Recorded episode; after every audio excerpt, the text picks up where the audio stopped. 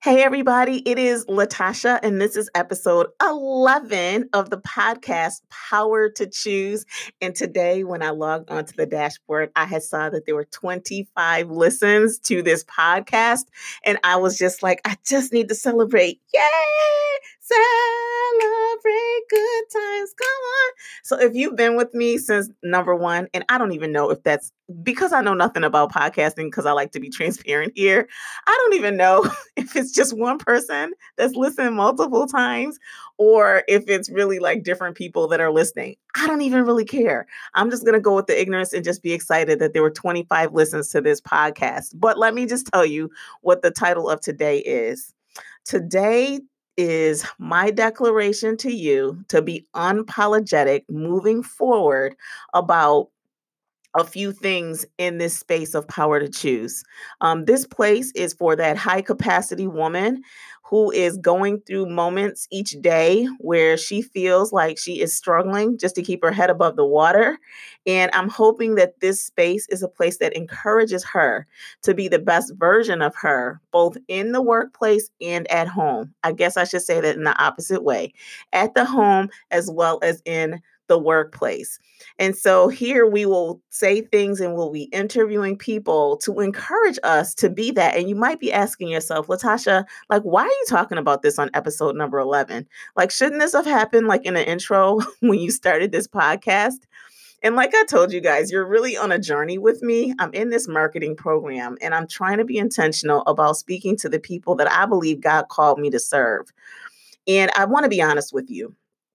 Um, for so long, I've known who this audience was. And I allowed, I use that word a lot, allowed, because see, that's the only way you can have awareness is you have to recognize what you're allowing in your life versus what you're choosing for your life. And so in this space, we talk about the importance of power to choose. But the only way that you know you can choose what's right for you is you need to know what are you allowing? because again, we can't control what happens to us, but we can always control how we respond. And so let me just set the backstory for this. So I'm in this marketing program. I'm in this journey where they tell us you need to publish new content every single day. And so I have been. And since this pandemic happened, it helped me to just like rethink about some stuff. But one of the things I struggle with and it's crazy, right? Like when I'm telling you this story, if this is resonating with you, I just want you to just stay with me and give me like a virtual amen. So, like, you'll know something about who you are and know something about how you'd want to work, and you'd know some things about how you want to live, and you know some things about things you want to tolerate. Yet, because it's so different from everybody that you know, you almost feel like either an anomaly, but not necessarily a good way. It's not like you feel bad about your choices and your decisions because you still make them. Like as high capacity women, we still make them. And even though, like deep inside, I feel good about a choice that I made, but outside, it's like this backlash for things. Let me give you an example. So I remember when I started traveling a lot, and even when I've worked, you know, there was a point where I wasn't working and we broke, we were broken, we ate out. And then when I started working and we started making enough money where we could eat out, I started making this declaration. And women always wanted to shame me because I would say stuff like, I don't make dinner, but I'll make dinner happen. So, like, I feel like I have this parenting philosophy that when my kids are really, really little and they can't do for themselves, I was there for them 100%. But then as they got older, I backed up because I realized this was the training ground. Like middle school and high school are the training ground for allowing them to be self sufficient, thinking individuals who can figure stuff out. Because I can't tell you how many people I talk to and they're talking about children, and I'm thinking that they're talking about a little kid, and it's literally like a 25 year old adult child, and it blows my mind.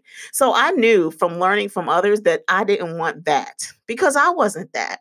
And so my parenting philosophy, I used to share with people all the time. And then I started feeling bad because people wanted to make me feel bad because I wasn't like making lunches while they were in middle school and high school. And I'm like, no.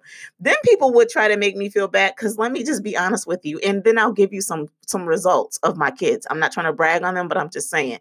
So so in middle school, I would back away. In high school, I would go to open house, me and my husband, or just me. And what I would say to the teachers are this I don't get involved with my kids' like learning process while they're in high school unless they need me.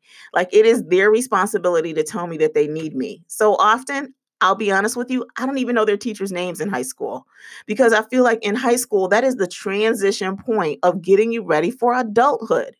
And if I'm so involved like I was when they were in elementary school, I'm not teaching them how to think and how to have conversations with adults and their peers to negotiate. And when it gets to the point, this was my theory when they get to high school, if it gets to the point where the teacher and you are having a disagreement about something, where you know that you need an ally who's an adult, then I will come in. So my theory to the teachers are you don't want to see me. like you don't want to see me. Because if you see me, you need to know that I'm coming in and I'm seeking to understand, but there's a conflict that has bubbled up to the point that it needs me to get involved. And that's just not a good thing. or it could be, but I'm just telling you that I'm not. And I can remember even teachers struggling with like my parenting choices. I remember one teacher when I knew my child could excel in, in advanced classes, and she said to me, well, I don't think she would be happy. And I said, Well, it's not your job as a teacher to make sure that my kids are happy. Your job is to educate them and to provide them and to push them to the limit of where you think that they are, right? Like, it's not your job to make them happy. And, you know, people would struggle with those responses from me. But this is what I realized. I realized as a person who trains adults, because that was my job before I went out eh, back into the world of entrepreneurship, that there were so many adults who never learned a lesson that you need to know how to communicate effectively and have a conversation where resolution would happen. And you'd find yourself having conversations even with adults who didn't learn these lessons, like either in high school or just in life. And I knew I did not want that for my kids. So let's fast forward. I have two that are in college right now, and then I have one who is a sophomore, or actually, he's going into his junior year in high school. And what I have to say for you is this I've never had a kid repeat a grade. I've never had a kid fail a class. My two daughters that are in college are completely equipped. And I almost felt bad because when I dropped either one of them off at college, I need to let you know I did not cry one tear. And it wasn't because I didn't miss my kid. I miss my, listen, my children, my family is my life for real. Like, if you know me to the core of who I am, I love them. But I also realized that the best thing I could do for my kids as they go through the time where it really allows them to explore and to take some risk and to take some chances without um without too much of a repercussion because we could always be the safety net whether they know it's there or not but we could but allowing them to think be thinkers, learn how to solve problems, and understand education is important, but it's more than just the academic knowledge that you learn in high school as well as college. I'm not even saying college for everyone. And if you don't think that college is for your child, that's why even more my philosophy on high school on backing up and letting them explore and have conversations and learn how to navigate through some tough times with peer pressure and all of that. Like it's critical. At least that's my philosophy. And so far, it's worked out well. it's worked out well. Not that my kids are perfect. Please, nobody, you know, send me comments, whatever, well, your kids are whatever.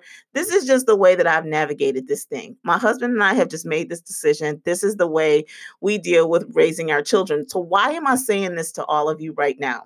I'm saying this to you women right now because through this process of this approach, I've had to make some challenging decisions at times. I will give you an example of what made me so happy about this whole thing about raising kids who can think and solve problems.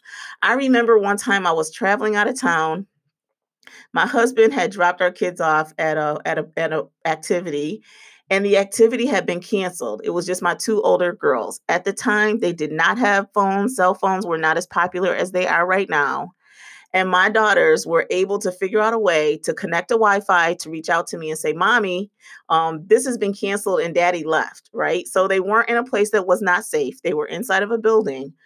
but the class but the class that they were attending had been canceled now why am i sharing that story because i can't tell you how many kids because they were in middle school at that time i can't tell you how many kids would have had a meltdown and would not have known how to figure it out they just wouldn't know how to figure it out and so they then took those skills and now both of them are able to use those in college and so, why didn't I weep when I dropped them off in college? I didn't weep when I dropped them off in college is because I felt like my husband and I had did the best job that we could preparing these little children or these young adults to be able to survive in a different environment. And when things go differently or go wrong, they're able to know how do you have a conversation with an adult? Well, they learned that in high school. How do you navigate through relationships when things are happening with your peers? They learned it in high school. Because I wasn't the mom who just jumped on their side. I'll give you another example. I remember my daughter, her cell phone had been stolen by somebody at a gym.